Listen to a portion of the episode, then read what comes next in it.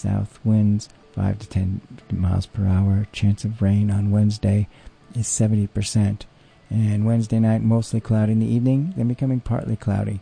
A chance of showers, lows in the upper 50s. Chance of rain Wednesday night, 50%. Coming up next, Sabrina Artel with Trailer Talk. Please stay tuned.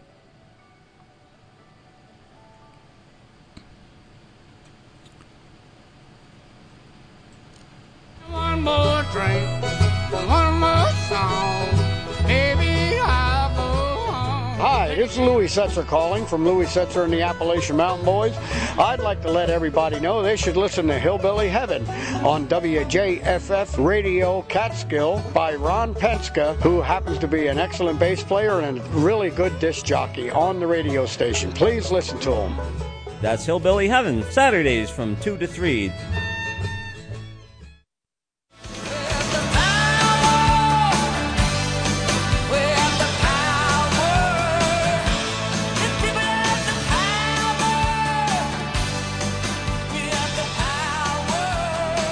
Welcome to Sabrina Artel's Trailer Talk. I'll bring you all kinds of stories from all kinds of people. Whether it's a live public conversation and we're speaking from the kitchen table of my 1965 Beeline travel trailer, from the studios or on the streets, please sit back and enjoy the conversation right here this time every week. Stay tuned for a classic edition of Trailer Talk from the archives. The People's Climate Movement joined with partners around the United States and globally on September 6th and 8th to demand action on climate change.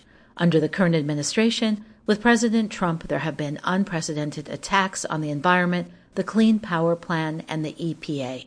People are continuing and movements are building to stand up to demand protections and action with this crisis that is facing us.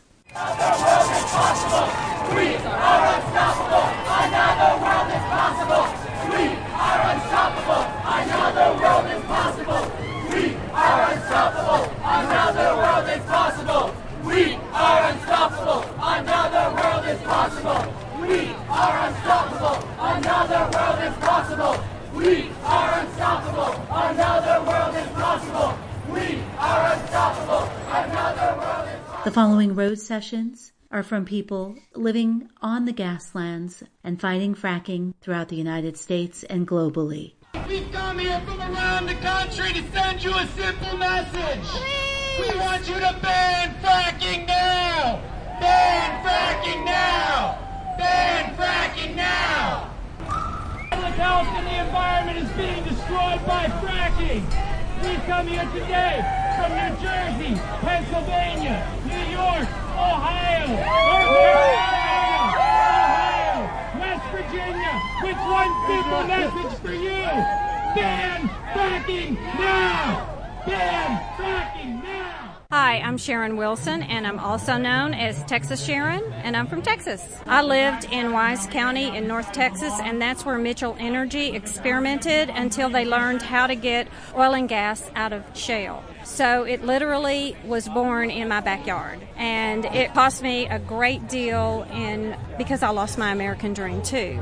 So I've gone through so many stories of so many people who've been horribly impacted by this. I helped them learn how to document contamination on their property and wade through the very complicated maze of regulation. Then I took their case studies, I developed their stories into case studies, and I put them together for a report called Flowback How the Texas Natural Gas Boom Affects Health and Safety. And those are the case studies that I took to the EPA in advance of their new air rules for oil and gas. Evidence from where the people, the residents, had the state test in their yard. And the chemicals detected in their yard matched the chemicals detected in their blood, and then industry still denies that they're causing any harm. So, when that happens, when the chemicals in your air around your house match the chemicals in your blood, industry needs to stop denying and start fixing the problem. Margaret Bowers. One of my missions is to bring this issue to my community, to make them aware of what's going on, because it uh, is not a subject that is discussed very much by the leadership of that uh, community. I want people to know what's going on. We have I've lived in that community for 34 years, and in my youth, when I first bought there, I drove south on La Cienega Boulevard and I saw the ugly oil field, but I wasn't educated as to the risks that we face. And so once I turned right to go to my home and I didn't see the field anymore, I wasn't concerned. But now, through the efforts of various community groups like Citizens Coalition, I am more informed and I feel that I have a duty to inform others. My neighborhood is a beautiful, tranquil community to look at. When you see it, you think, how beautiful. But if you really thought about what we are facing, it really isn't beautiful. It is quite dangerous. Our health is at risk. I wake up in the night and I smell oil or I smell rotten egg. I wake up the first thing in the morning when I have breathed the air inside my home and I go out like Dr. Williams was just saying and I can really smell what's out there. Sometimes it's pungent. I'm a registered nurse. I've taken care of people with lung cancer, people who became ill because they had no control over what made them ill. I'm thinking that we do have some control over what is potentially making us ill in this community, and we need to do something about it. I'm at Callicoon Creek Park in Callicoon, New York. Jen McGlashan. The Delaware River is what brought me up to this area in the first place. And Jen, you live in Callicoon Center. You have a farm. You moved here so you could do this. Mm-hmm. You're very connected, of course, to the land itself as a farmer and to water. How would you share with us your views on what's happening around the issues of fracking and, and shale gas extraction? Oh, it would destroy everything. I can't even really parse it out for that. It would destroy everything. I mean, one contamination and that's it. And like I said, I'm at the top of the hill. You know, if I were to have a well up there, it would it would ruin the valley. I can't say it any clearer than that. It would it would destroy everything. I'm cautiously optimistic. I feel like the longer we keep them at bay, to let the, the science catch up. And they're discovering also that this region isn't as lucrative as they thought it was, and people are pulling out of Pennsylvania.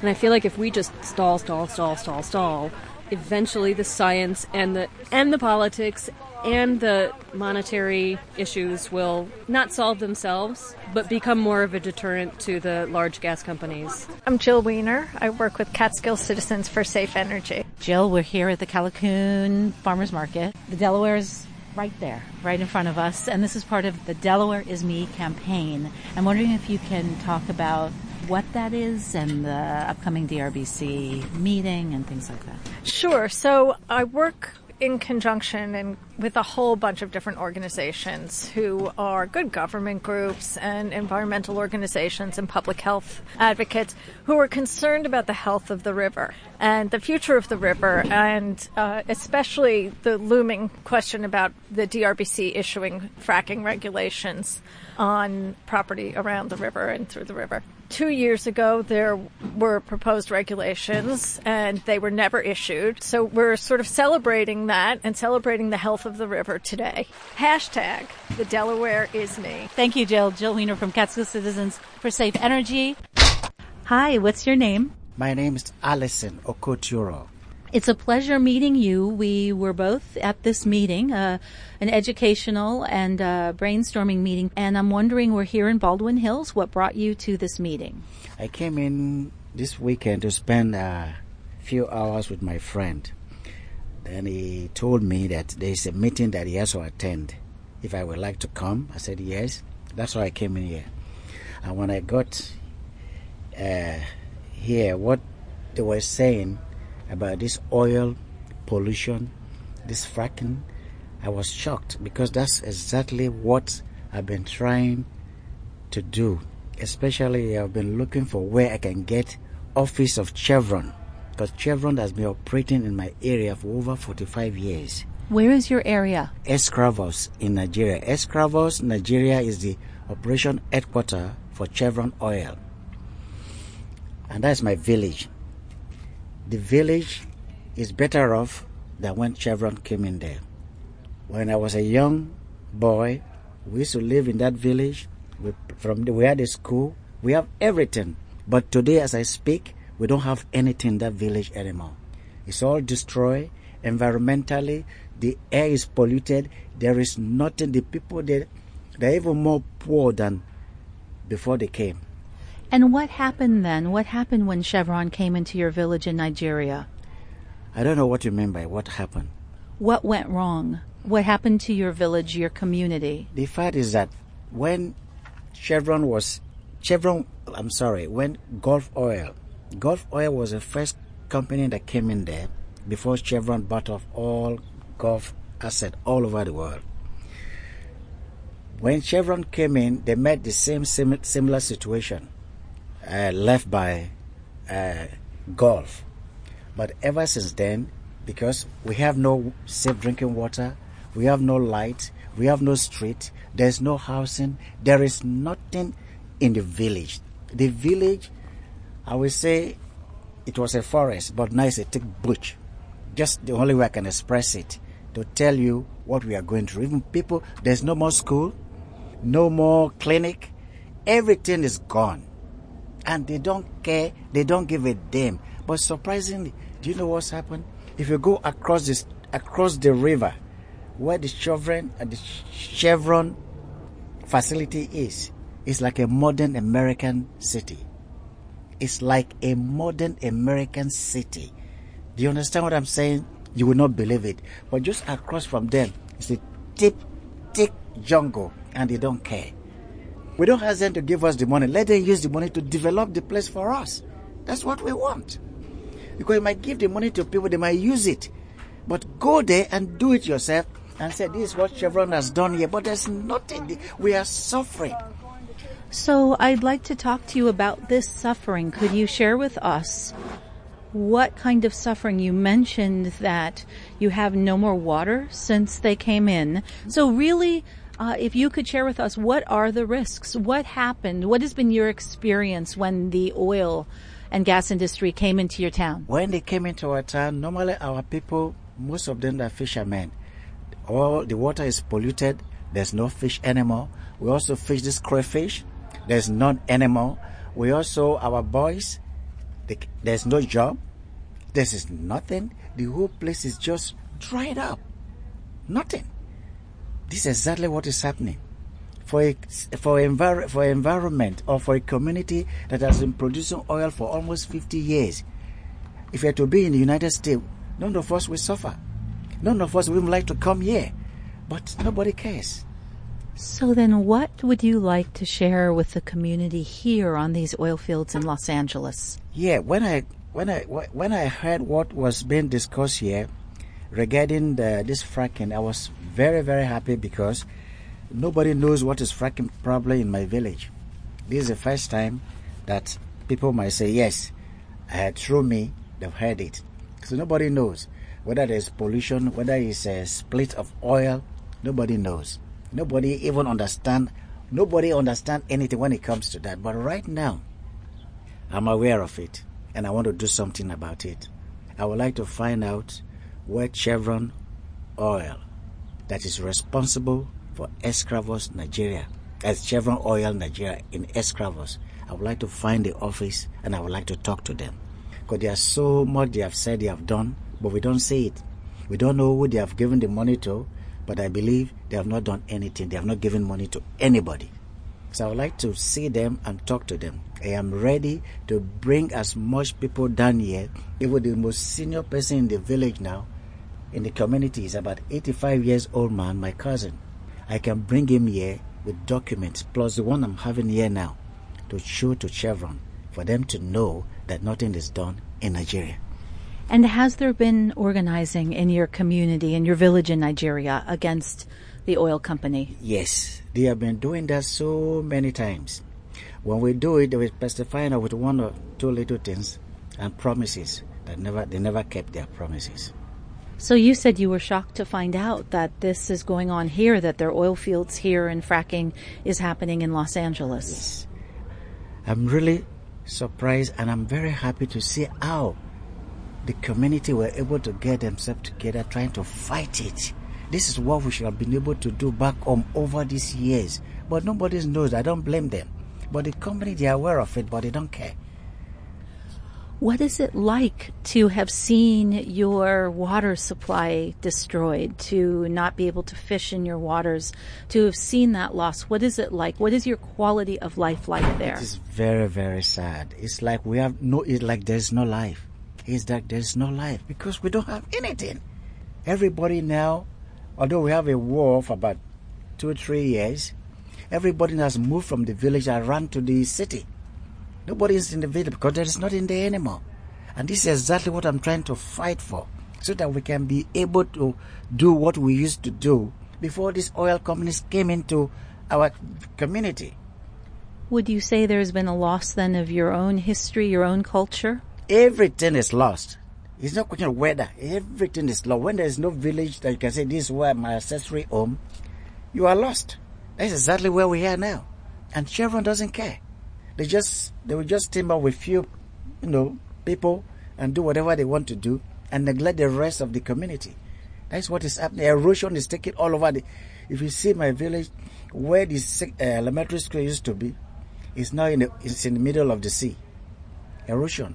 Where the elementary school used to be is now in this in the inside the water. This is what is happening. You were talking about your your village in Nigeria yes. and what it's like to live with the fossil fuel extraction that's happening yes. at the hands of Chevron there. Is there anything else you'd like to share? Just like I said to you before, I'm very happy about the way the community is going about doing it here, trying to make their point clear to the oil companies about these pollutions. We also are dying in need of same thing back home. And I'm here and I would like to fight it to make sure I'm able to reach to that office here in the United States that is responsible for Chevron Nigeria in Escravos so that I can talk to them and see what they can do to help us. Probably they might not even know what is happening back home. But when I meet, meeting them here, telling them what is happening, they might have probably change of heart to do something better for us. Well, it's also now, of course, we recognize what a global issue it is, how many of us throughout the world it's impacting, and you're, you're a good messenger of what life can become if you lose your village, your exactly. town, if you, you know, have a loss of your family history because you can't live anymore in your town and if you lose your natural resources. If you do, what life are you living? If you leave your the heritage, your you know your home, what life are you living? You cannot live in somebody else's land and claim that you are a human being, you are somebody, when you've lost your land. So this is what we are fighting for. Let them respect us. Let them treat us well. The oil is given to us. It is not our our our making. It's a good Lord that made us to come out of this village, and they are here extracting this oil for 50 years. They should do something for us. They should help our, uh, our children. They should help the elder ones. They should look after us because they are making so much money out of it. How much will Chevron need to develop Escravos? Hundred million dollars, be even more than enough to develop to have everything that we need, and that is nothing to them. Why can't they help us? Thank you so much. Thank you very much. I'm happy for this opportunity you've given to me. My name is Alison Okoturo. I'm from Escravos, that is the operation headquarters of Chevron Corporation in Nigeria. I uh, work in Culver City and I live in Baldwin Hills. And I'm uh, representing Kamari Ananda. That's my daughter. She's eight years old. And um, I know I look like a, a fit, healthy young man, but uh, really I'm a product of contaminated water, methane contaminated water. I hurt constantly 24 hours a day from head to toe.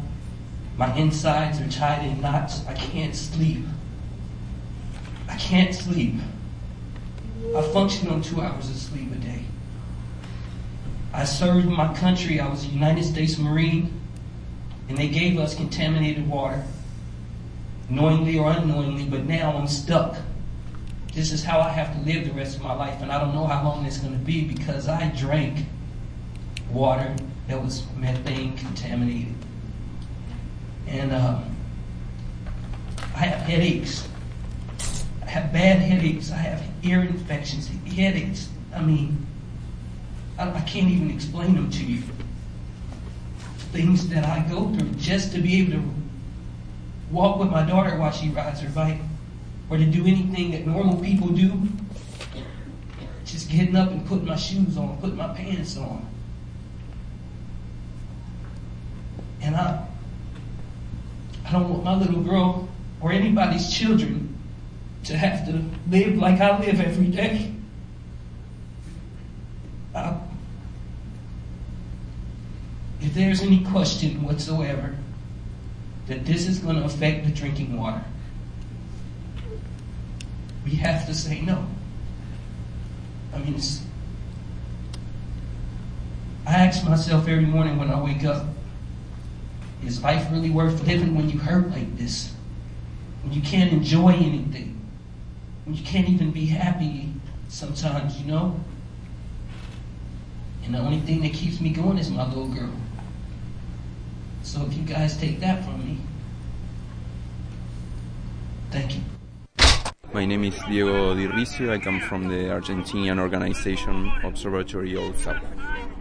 We come here to learn about the experience of the New York, the New York uh, organization, the New York movement, and also of the USA movement fight against uh, fracking, against expansion of oil and gas industry, because we are seeing the same movement in in our Argentina, in our country, especially as the spearhead of a more uh, broad expansion in the whole continent, in the whole region, South America and Latin America. So in this sense, we, after three years of exploration, the first exploitation project was signed in Argentina in September between the national company YPF and Chevron.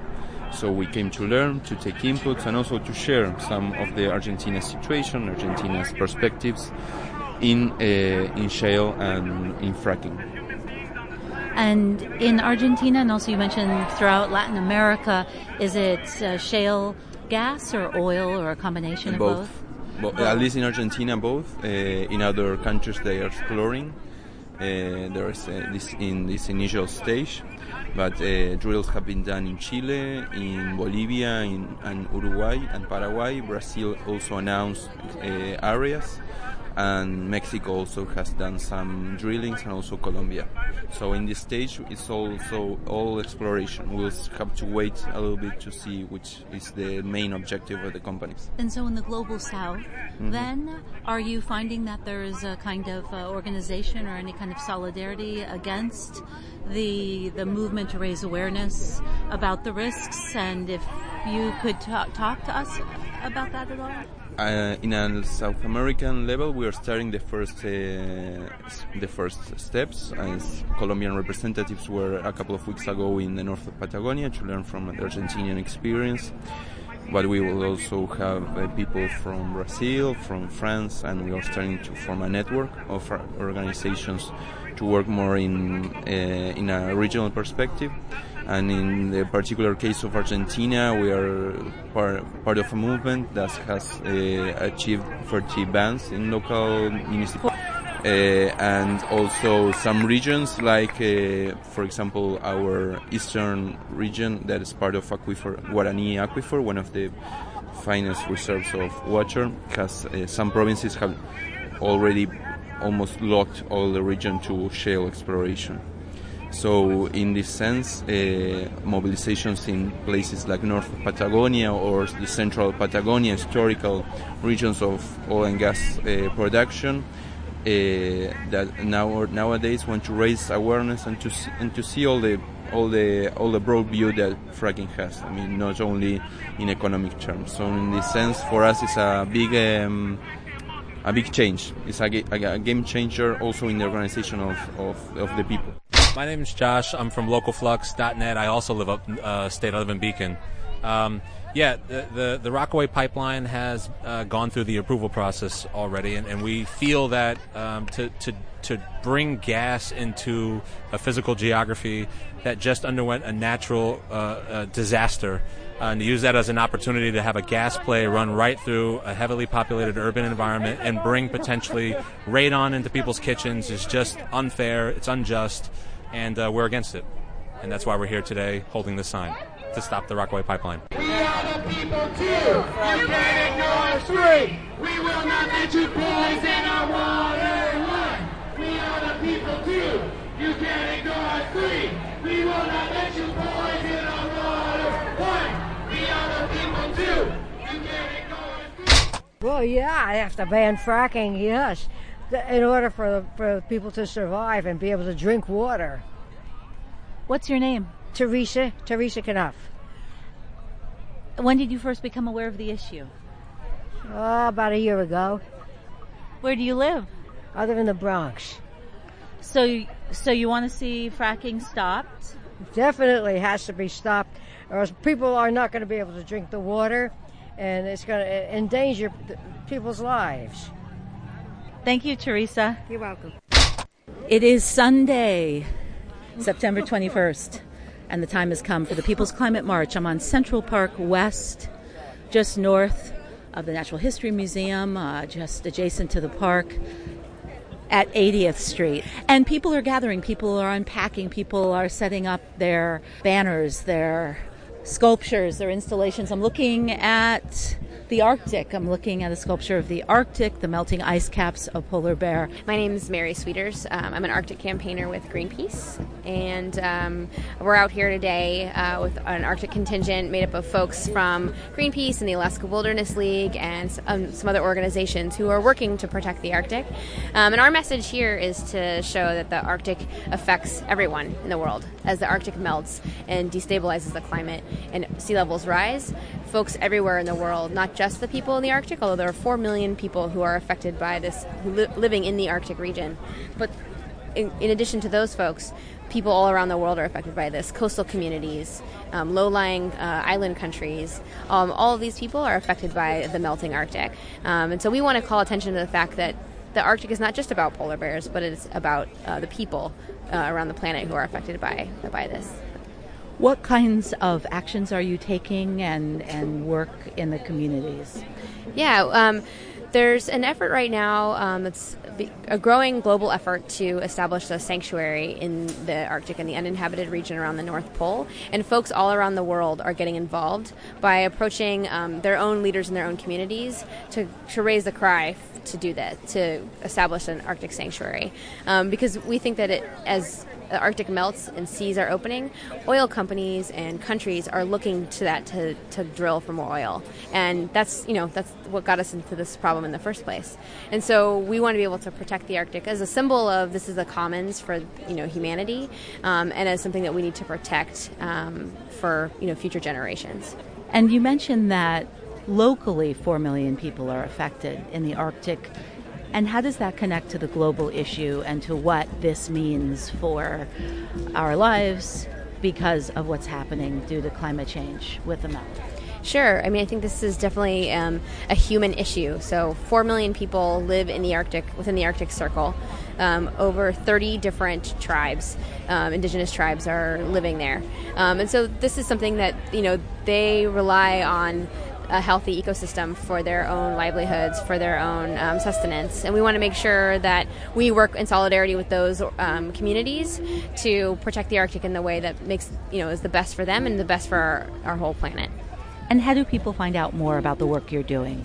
Yeah, um, folks can visit uh, savethearctic.org, um, and that'll uh, show them both the global petition, uh, of which we have over 6 million people who have signed on so far, as well as other ways that they can get involved um, in the future. My name is Mary Sweeters. Thank you so much, Mary. Thank you. My name's Ken Wampler, and um, I live in New York City, and I have a place in the Catskill with my husband of 31 years.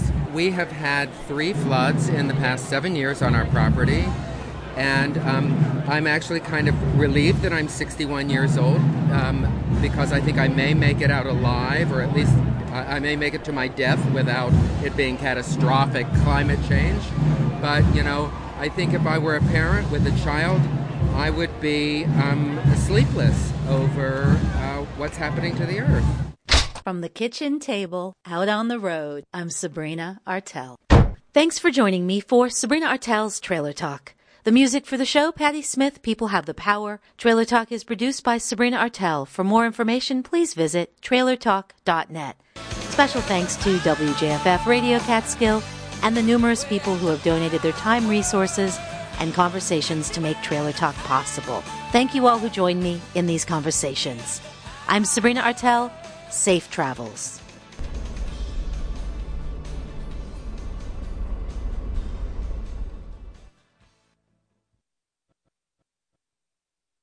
Next time on The